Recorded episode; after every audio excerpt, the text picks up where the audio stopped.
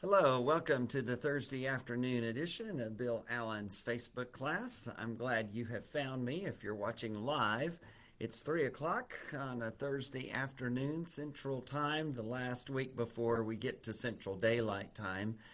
Don't forget to move your clocks forward one hour Saturday night, my least favorite Sunday of the year, the Sunday after we lose an hour of sleep the night before. Of course, you only lose it if you don't go to bed at the or if you do go to bed at the regular time. So I'll let you figure all of that out, and however you want to work that will be great with me. Just don't forget uh, to do that so that you'll be on time for Bible class and church Sunday morning. Um, this afternoon we're looking at uh, the thirty-third Psalm. It's Psalm thirty-three, looking at some comments from Timothy Keller's uh, book, uh, Songs of Jesus, basically a book on the Psalms. Uh, that uh, focuses on that from the perspective of it being the prayer book and song book that Jesus used in the first century, that the Jews used uh, throughout uh, their history as uh, those psalms were given, most of them, as you know, from the hand of King David, uh, who lived around one thousand nine hundred to one thousand B C, somewhere in there. Um, and uh, and he uh, wrote a majority of them, but not all of them. Others wrote before, others wrote after.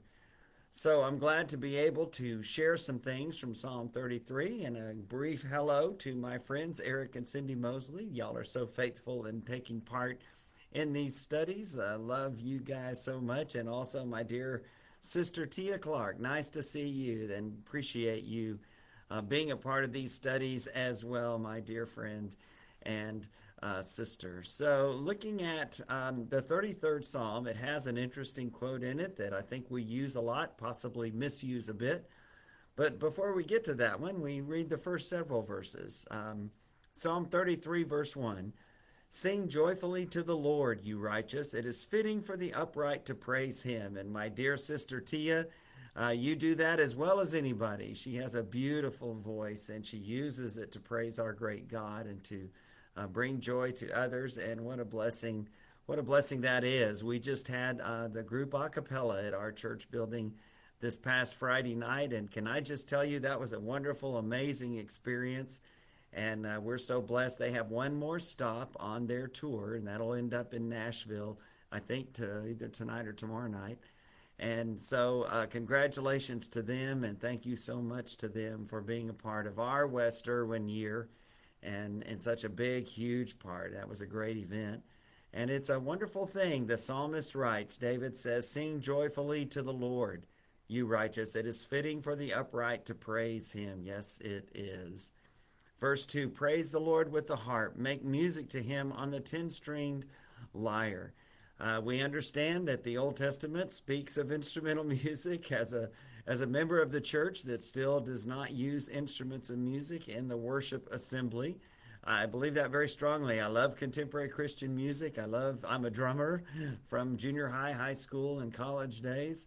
Um, love playing the guitar, all of those things. But as best I can tell and understand from reading the New Testament, uh, the New Testament never uh, authorizes the use of instrumental music. And it could very easily have, because the pagans did it, the Jews did it. It was very common in their community, but the early church just simply did not.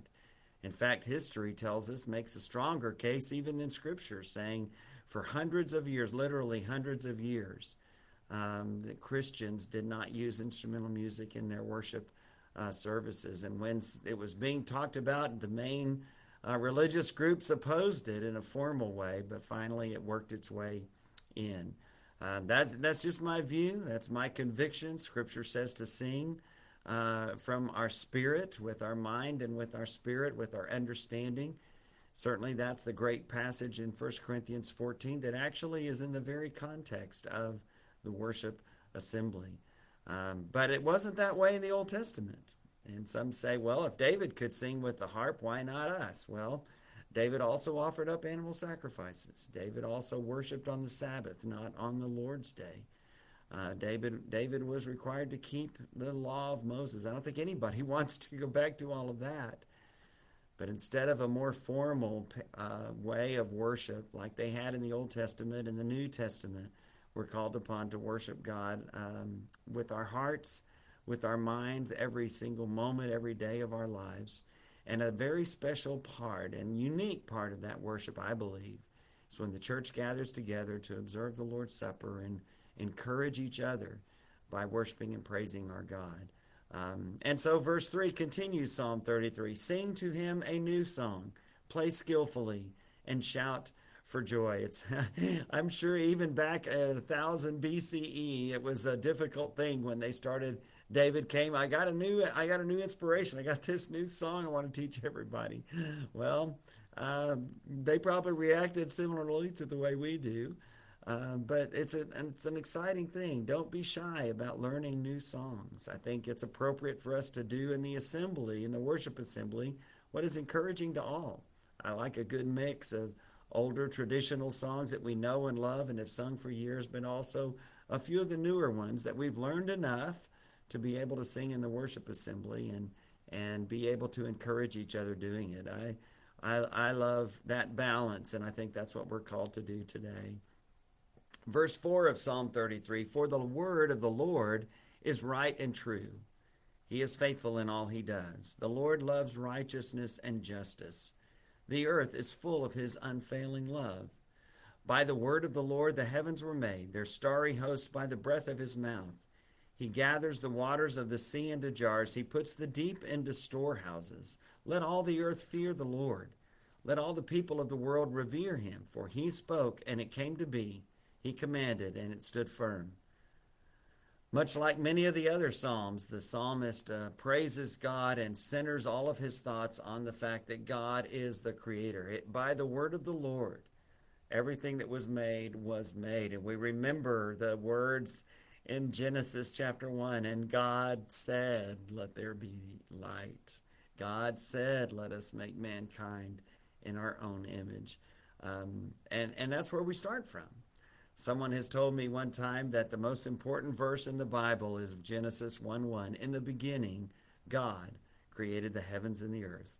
I think you could make a pretty strong case for that. I'm not sure I would say that's the most important, but it is on my short list, as a matter of fact, of very important scriptures that you base everything else on. If you don't accept that, then Genesis one verse two and the rest of the Bible aren't going to make much sense. And Psalm thirty-three starts there. By the word of the Lord, the earth and the heavens and everything else was created. Praise is fitting. It's right for us to praise the Lord. Psalmist says it fits God because he alone is worthy. And it fits us because we were created for it. That's our purpose, is to praise and honor and glorify the Lord. Paul writes to the Colossians in chapter three, verse seventeen, and says, therefore, in everything that you say and in everything you do, do it all to honor Jesus Christ, to the glory of the Father. Uh, generous and happy people are prone to praise, um, while those who aren't great, grateful for uh, the creation of God, grateful for his blessings and his presence, they're prone to complain. I think if we center on the great blessings of our great God, in spite of our sinfulness and littleness, as Psalm eight says, um, we will be prone to praise. And it's right for us to do that. We need to draw our hearts from fixation on other things and become enraptured with the beauty of the Lord. Praising God helps clarify our vision. It changes our perspective. It strengthens our heart. And it produces joy upon joy. Timothy and Kathy Keller write, and I think that that's exactly the truth. Let's keep reading in Psalm thirty-three, beginning at verse ten. The Lord foils the plans of the nations. He thwarts the purposes of the peoples, but the plans of the Lord stand firm forever, the purposes of his heart through all generations. Blessed is the nation whose God is the Lord, verse twelve says, the people he chose for his inheritance. From heaven the Lord looks down and sees all mankind. From his dwelling place he watches all who live on earth. He who forms the hearts of all, who considers everything they do. No king is saved by the size of his army. No warrior escapes by his great strength. A horse is a vain hope for deliverance. Despite all its great strength, it cannot save. Well, we go back to that verse twelve. Blessed is the nation whose God is the Lord, the people he chose for his inheritance. And I think we use that to say our nation needs to get right with God. And I believe that. I certainly believe that. But let's not forget the rest of Psalm thirty-three that surrounds this great verse, verse twelve. Yes, blessed is the nation whose God is the Lord. But David, as he writes this, is calling on everyone to recognize and acknowledge that God is our creator. Really, it's a call to rely upon the Lord and to trust in the Lord and not on anything else. From a national perspective, we trust in our military, uh, we trust in our weapons, we trust in our leaders. But what the psalmist says is that no king is saved by the size of his army. No warrior escapes by his great strength. This is something that is a blessing from God. And this psalm is a call to acknowledge that God alone is the creator. That God alone is the Lord and the Master. Uh, whether you're talking about uh, a nation or our world, or you're talking about your family or even just yourself. Blessed is the one whose God is the Lord. Whether you're talking about a person or a nation and a people. So the people who sought to thwart God's salvation through Jesus only furthered it. You see, those in power have always had their uh, purposes. They've always had their agenda, and that's true today as well. I'm uh, working on a lesson today that I'm going to be preaching a week from this Sunday on media, not just the media, but specifically media, things like this right here, and how it consumes us and can run our life based on the choices we make in media and also based on how we use it and how much we use it and how um, important it is in our lives. Uh, but that's not to say that the media isn't uh, something that we have to be on our guard against, and that's true. Uh, nations have their agendas. Those in power have their agendas. Right now, media has a great, powerful hold on our country, and so we have to be careful with that and be aware of that. Be aware that, um, that we read with our eyes open, I like to say. We watch and we listen and we Uh, read and we do all those things with our eyes open, comparing them with this, the Word of God. And that's when we are truly blessed.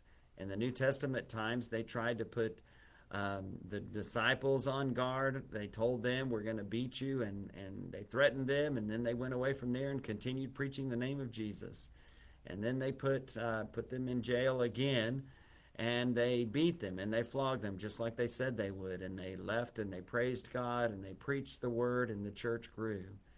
And then King Herod arrested uh, James, the brother of John, and had him killed. And he arrested Peter and was going to have him killed, except the Holy Spirit intervened and miraculously uh, was able to set Peter free and save his life. And guess what? The church grew. Why? Because it's not nations and leaders that are in control. I love the Twyla Paris song, God is in Control. Uh, what a great, great song, great, great songwriter. Uh, the people who seek to thwart God's will and God's way and God's plan, one of two things will happen. Either they will be defeated or uh, their actions will be used to bring about that very will that they oppose. Um, that's the promise of this psalm. And that's why it calls on everyone, nations, families, communities, um, individuals, um, to, to make the Lord God, the creator of all, as their God. Uh, we are completely dependent upon God for everything. That's what this psalm emphasizes. And so we're blessed when we acknowledge that and we trust in the Lord and rely on him. Uh, for those things. It doesn't mean we don't try ourselves and do what he's calling us to do to make good things happen in our lives and in the lives of others and in the lives of our nation and our world. It's just to say that ultimately the Lord is God. Blessed is the nation whose God is the Lord. Finishing out Psalm thirty-three, verse eighteen, but the eyes of the Lord are on those who fear him, on those whose hope is in his unfailing love, to deliver them from death and keep them alive in famine. We wait in hope for the Lord. Don't you love that statement in verse twenty? We wait in hope for the Lord. He is our help and our shield. In him our hearts rejoice, for we trust in his holy name. May your unfailing love rest upon us, Lord, even as we put our hope in you. Timothy and Kathy Keller write and quote someone, if you love someone, you are quick-eyed with them. I wasn't sure what they meant by that, but they go on and explain. They say, you watch intently for the merest facial expression or gesture or tone of voice that hints at a need so that you can meet it. Wonderfully, they write, God loves us like that. His all-seeing eyes alert to both what threatens us and what nurtures us. Why? Because he is the creator and sustainer. He is the God of the universe, and so he is quick-eyed with us. He knows everything that happens to us before it ever happens. Before we are ever born, he knew all of those things. Nothing surprises him. Some things disappoint him, but nothing surprises him. Uh, this psalm ends on a great note of hope, but it's not just uh, blind faith or hope or general optimism. Uh, the psalmist does not hope in God giving him this or that. He waits in hope for the Lord himself. He's not focused on the gift, but he's focused on the giver. And so again, these last three verses of Psalm thirty-three, we wait in hope for the Lord. He is our help and our shield. In him our hearts rejoice, for we trust in his holy name.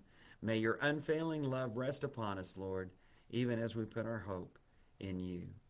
And let's let that be our closing prayer today. Father, may your unfailing love rest upon us, upon those that we love, upon this land that we love, upon your world.